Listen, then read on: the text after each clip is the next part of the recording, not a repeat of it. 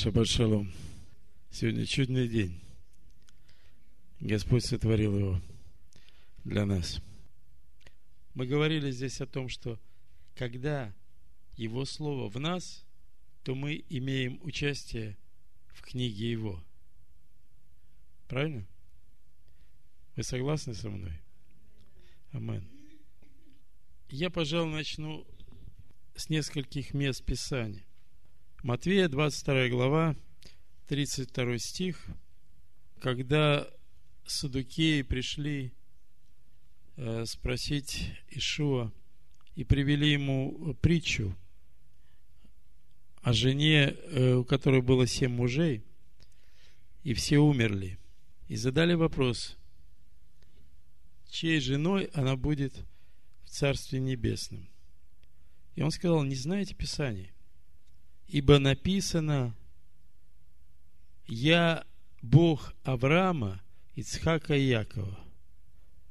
Бог не мертвых, но живых. Итак, наш Бог называет себя Богом Авраама, Ицхака и Якова. И это наши отцы. И Писания говорят, что они живые – они не мертвые, они живые. И это значит, что с ними все в порядке. Что с ними все хорошо. Что они достигли той цели, к которой стремились. Но я хочу вам показать, вот Саша здесь говорил о том, что Тора – это книга не об идеальных людях. Это книга о реальных людях, о реальных судьбах. И как написано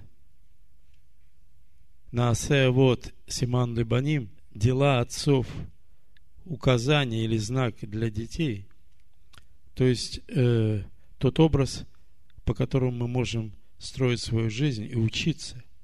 Я хочу вам показать, насколько все-таки разная была жизнь у Авраама, у Исхака и у Якова. Хотя они все достигли цели, и они живые. Их жизнь продолжается. Значит, в 25 главе, в нашей недельной главе, в седьмом стихе, значит, э, после того, как умерла Сара, Авраам родил еще шестерых сыновей, но написано, что все, что у него было, он отдал Исаку а этих сыновей дал подарки и отправил на восток.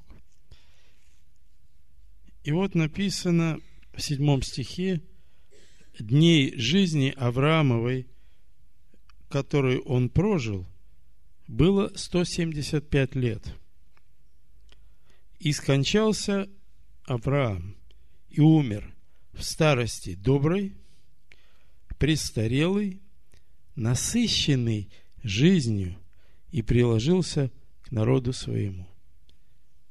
Авраам умер насыщенный жизнью и приложился к народу своему. И погребли его Исаак и Исмаил, сыновья его, в пещере Махпела на поле Ефрона, которое в Мамре. Теперь посмотрим, что написано про Исаака – 35 глава, из 28 стиха. «И было дней жизни». Вы знаете, когда Писания говорят о праведниках, я хочу, чтобы вы заметили, там написано всегда дней жизни и столько-то лет. Это очень важно. То есть он вошел в Божий календарь. И все дни для него назначенные, мы читаем в 138-м псалме, помните, да? Все дни для него назначены. Ну, давайте откроем 138-й псалом, я вам напомню. С 14 стиха написано так. «Славлю Тебя, потому что я дивно устроен, дивны дела Твои, и душа моя вполне сознает это. не сокрыты были от тебя кости мои, когда я созидаем был в тайне, образуем был в глубине утробы. Зародыш мой видели очи твои. В твоей книге записаны все дни для меня назначенные, когда ни одного из них еще не было. В твоей книге записаны все дни для меня назначенные, когда ни одного из них еще не было. Так вот, когда говорится о праведниках, то мы можем прочитать, что касается Авраама, Ицхака и Якова.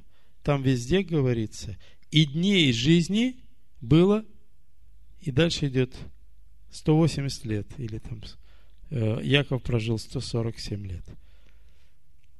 Так вот, 35 глава, 28 стих. «И было дней жизни Исаака 180 лет. И испустил дух Исаак, и умер, и приложился к народу своему, будучи стар и присыщен жизнью, и погребли его Исав и Яков, сыновья его. То есть человек прошел свой жизненный путь, вошел в Божий календарь, в те дни, которые для него в книге Божьей назначены, поэтому говорится дни. Вы меня понимаете, да? Дни для него назначены. То есть он вошел в этот календарь и умер в старости доброй. И сейчас пребывает в царстве Отца, будучи жив. Много написано про Авраама. Совсем практически ничего. Очень мало написано про Исаака. Но вот Яков. Вы знаете, когда он пришел в Египет, это 47 глава, фараон его спросил о его занятии, спросил о его жизни, и он ответил такими словами. 47 э, глава, 8 стих. Фараон сказал Якову, сколько лет жизни твоей? Яков сказал фараону, дней, об, обратите внимание, опять дней, дней странствования моего 130 лет, малы и несчастные дни жизни моей, и не достигли до лет жизни отцов моих в днях странствования их. То есть вот Яков говорит о своей жизни как об очень тяжелой. Он говорит, дни мои были не малы и несчастны. Я хотел бы вот, чтобы мы сегодня поговорили, что же происходило в жизни Якова такое, почему? Почему то благословенное семя, которое в него было посеяно, почему в результате у него такая тяжелая жизнь? Я просто сделал такую выборку из Писаний, вот, э, начиная с 26 главы по конец книги «Бытия». И вы знаете, что не событие, то проблема, то несчастье, то горе, и все путь такой вечно в преодолениях, вечно в страданиях жизни. 22 года он думал, что его сын умер. И вы помните, когда его дети пришли в Египет, то они говорили, что если мы и этого брата тебе приведем, то мы сведем седину отца нашего в могилу в скорби, потому что он, он как бы, он умер. Он умер. Он, он вообще для себя умер. И мы найдем это в Писаниях, так написано. Но когда он узнал, что Иосиф жив, то тогда написано «А жил дух Якова». И он э, вместе со своей семьей пошел в Египет. Я хочу посмотреть, что послужило причиной такого пути. И тема, на которой мы будем сегодня говорить, я так назвал «Воля Божья и свобода выбора человека». Две такие вещи глобальные. Я попытался изобразить это графически. Мы об этом поговорим, но я просто хочу объяснить этот треугольник. Ну, вы знаете, геометрию все в школе изучали. Треугольник АБЦ. Я хочу а, объяснить идею и мысль, что я там нарисовал. Значит, точка А – это момент жизни, в котором надо принимать решение.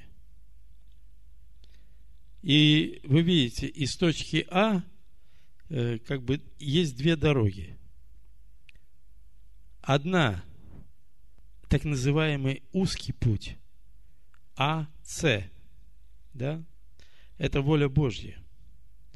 Узкий путь. Или другой путь, который я сам выбираю. Я так хочу. Мне так нравится мне по душе. А Б. Видите, он широкий. Вот. И вы видите, что он не ведет в ту намеченную цель, в ту намеченную точку, куда ведет тебя Бог, в точку С, да? Но Бог всегда так устраивает в нашей жизни, что через страдания мы потом, уразумев, те порождения, которые мы сотворили в своей жизни, Он все равно ведет нас к той цели, куда Он нас хочет привести. Но это уже путь тяжелый. И я его обозначил пунктирной линией, поэтому. Понятно, да? Это путь непростой. Я бы так сказал, это путь Якова. БЦ, да. Это БЦ. То есть АЦ – это узкий путь, воля Божья.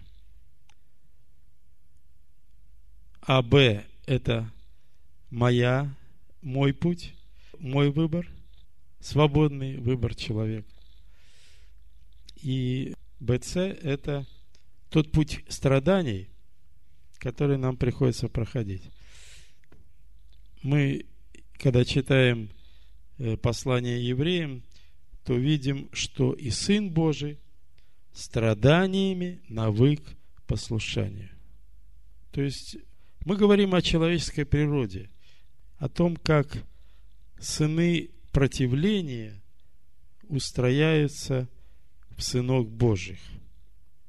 Я вам еще один образ дам. Э, представьте себе реку, медленно текущая река, такая не быстрая, такая полноводная, спокойная, и лодочка. И в ней человек. И вот он плывет по этой реке, не прилагая никаких усилий. Просто сама река его несет. Он, может быть, у него какой-то руль есть, где он меняет направление. Но вот двигаться быстрее он не прилагает усилий. Наоборот, он какую-то жизнь ведет в этой лодочке. Может быть, он какую-то жизнь у себя устрояет. То есть это его дела. То, что происходит в лодке, это его дела. А вот э, Бог предлагает нам взяться за весла, чтобы э, пройти этот путь быстрее. Вы знаете, э, я просто мысленно проследил э, э, вот путь этого человека, а река ведет в море.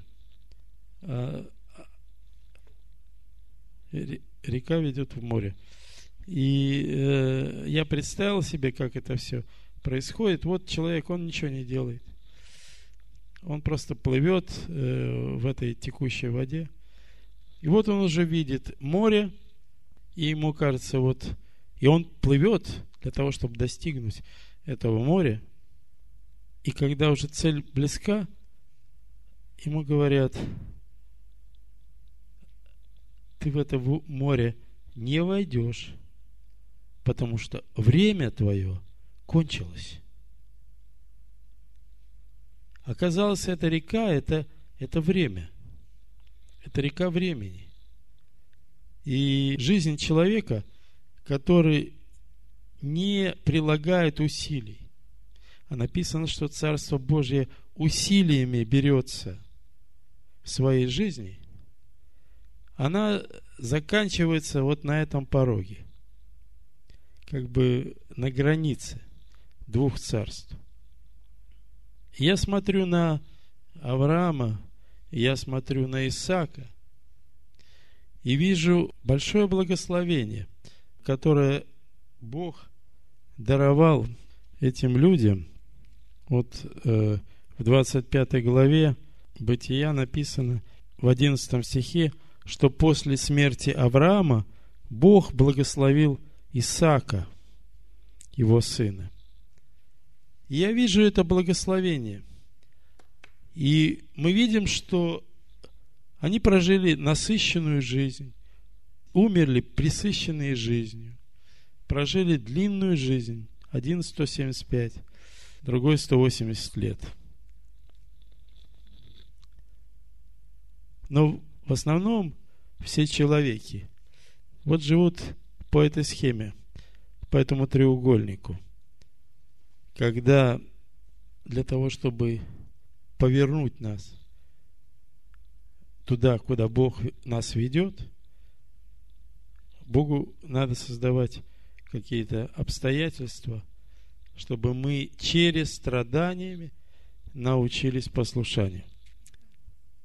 Значит, 27 глава, я хочу, вот, чтобы мы обратились к 27 главе и посмотреть, что там происходило. Значит, Исаак состарился, написано, и притупилось зрение его, и он призвал своего старшего сына, сказал, вот я состарился. А, кстати, момент, в который это происходит, ему всего 123 года, Исаку. Ему еще 60 лет прожить предстоит. Но вот он как бы насыщенный жизнью. Вы знаете, это необычная ситуация человек побывал на жертвеннике. я так понимаю, что всю свою оставшуюся жизнь он вообще никогда не покидал пределов земли ханаанской, даже когда был голод. Он был по природе уже не от этого мира. Потому что вот побывав на границе жизни и смерти, он, он изменился. И когда Авраам сходил после с горы моря, то написано, что сошел он и пришел к своим отрокам. Про Исаака ничего не написано. Такое впечатление, что Исаак там остался на горе. Что он как был вот на горе, что он там и остался. То есть в его душе что-то перевернулось в его жизни, что взгляд его на жизнь поменялся. Он как бы был от того мира, а не от этого. И тем не менее, написано, он, зрение у него притупилось, и он призвал своего старшего сына, чтобы благословить его, сказал, приготовь мне пищу, чтобы благословила тебя душа моя. Многие комментаторы задают такой вопрос, ну разве он не видел, разве он не понимал, что Яков подлинный его духовный наследник, а этот э, э, стрелок из лука, что он недостоин благословения? И многие говорят, ну вот он был слепой, и он не понимал, он не видел. Вы знаете, я думаю, совсем не так. Я думаю, он все прекрасно понимал. И он все прекрасно видел. Если не физическими, то духовными своими глазами. Но он понимал, и он исходил из одного очень фундаментального принципа. Один раввин сказал, я хочу вам прочитать, хотел бы прочитать вам книгу, которую написала моя мама. Правда, в этой книге всего одна страница. И на этой странице всего одна строчка.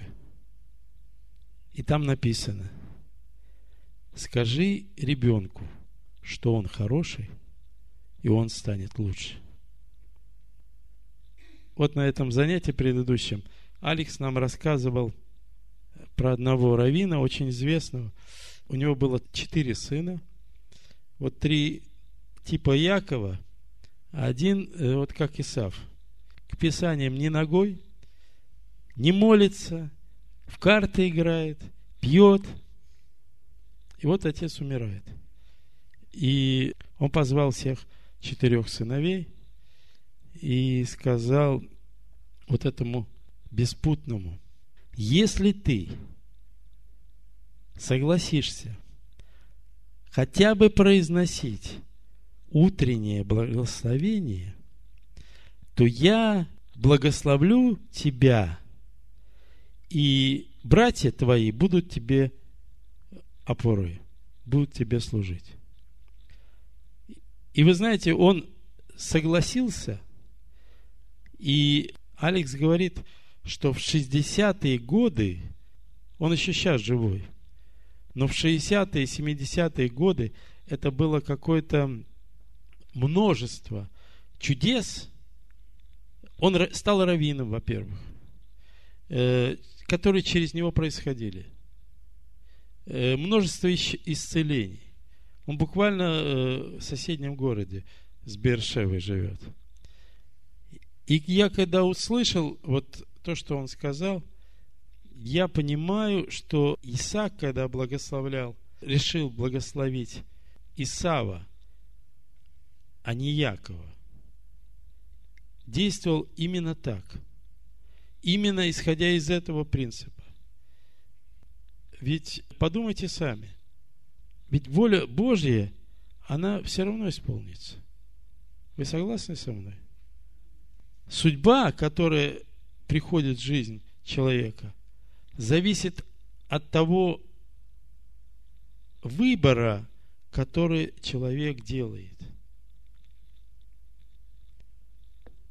Вот Ривке было сказано, что два народа в чреве ее и э, два племени расходятся. Такой перевод – но старший будет служить младшему. Ну, вот такой вопрос.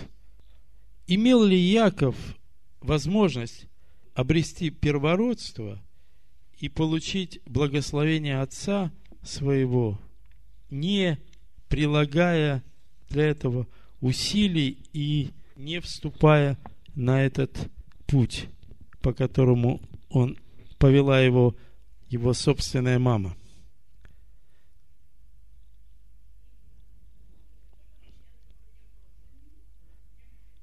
Не мог.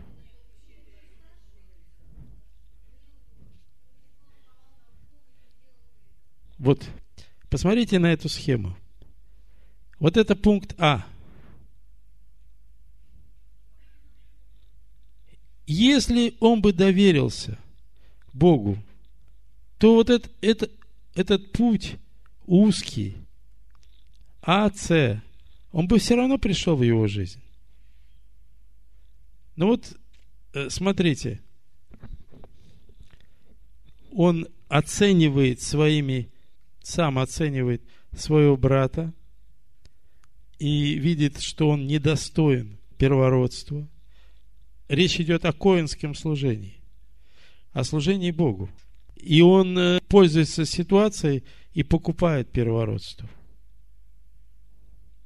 Потом мама, написано, Исаак любил Исава, а мама любила Якова.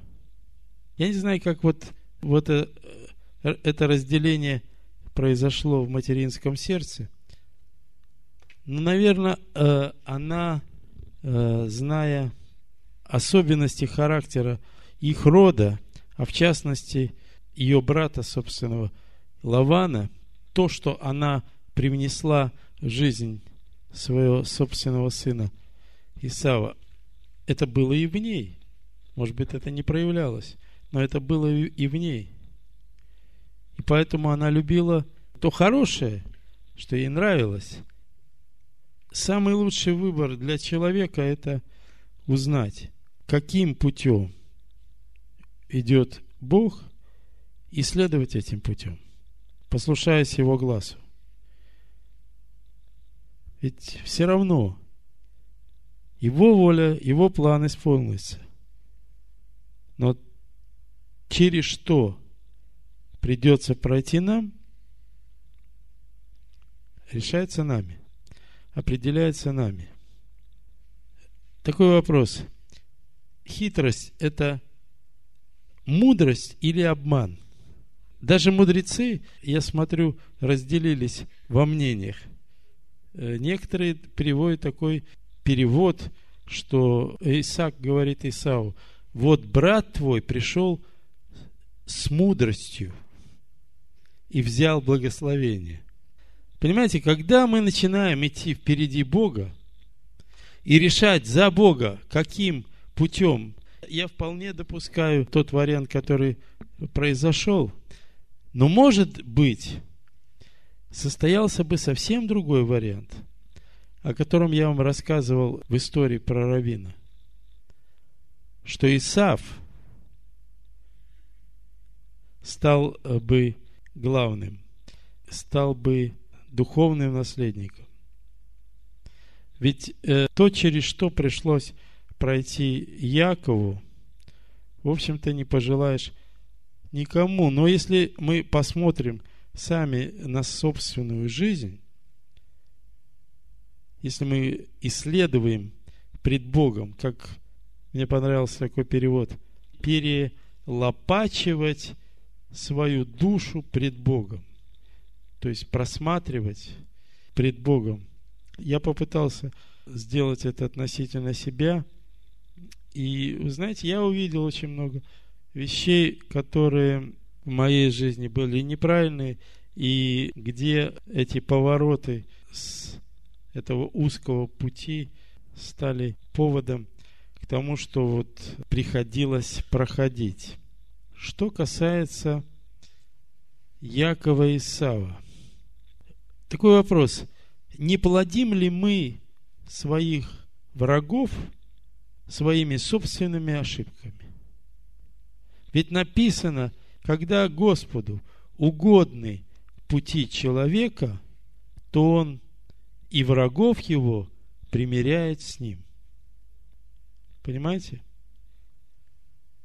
И я вижу, что в настоящее время Бог объединяет Якова и Исава.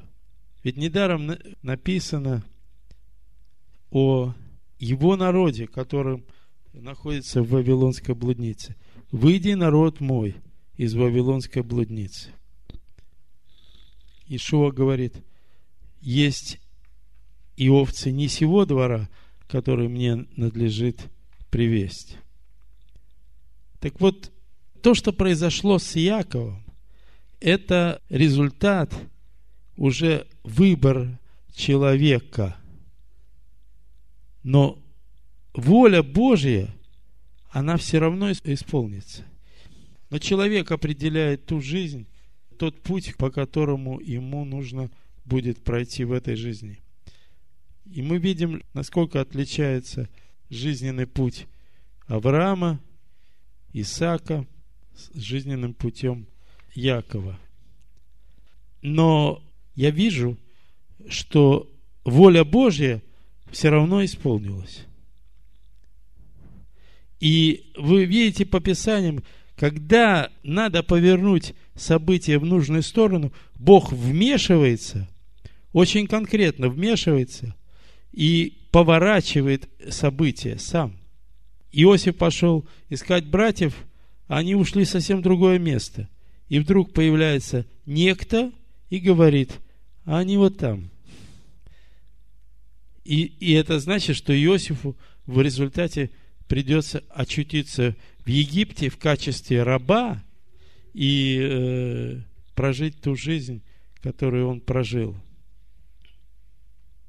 Но в результате он сказал, не вы меня послали в Египет, а это Бог послал меня в Египет, чтобы спасение пришло для вас. Вы знаете, я, пожалуй, буду заканчивать.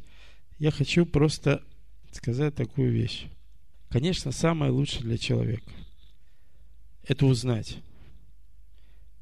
что делает Бог, каков его путь, и следовать его путем. Но даже тогда, когда человек искренне ошибается и избирает другой путь, Бог его все равно приведет.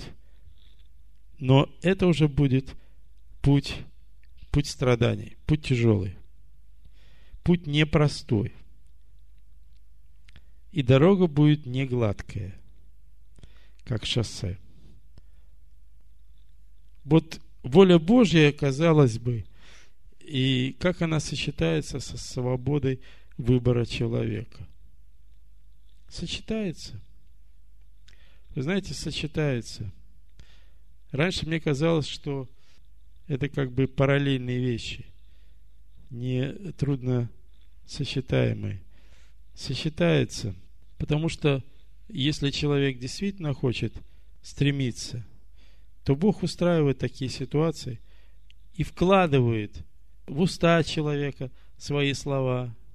Когда Валаам хотел проклясть Израиль, он благословил, причем такими словами, что великие поэты не напишут так.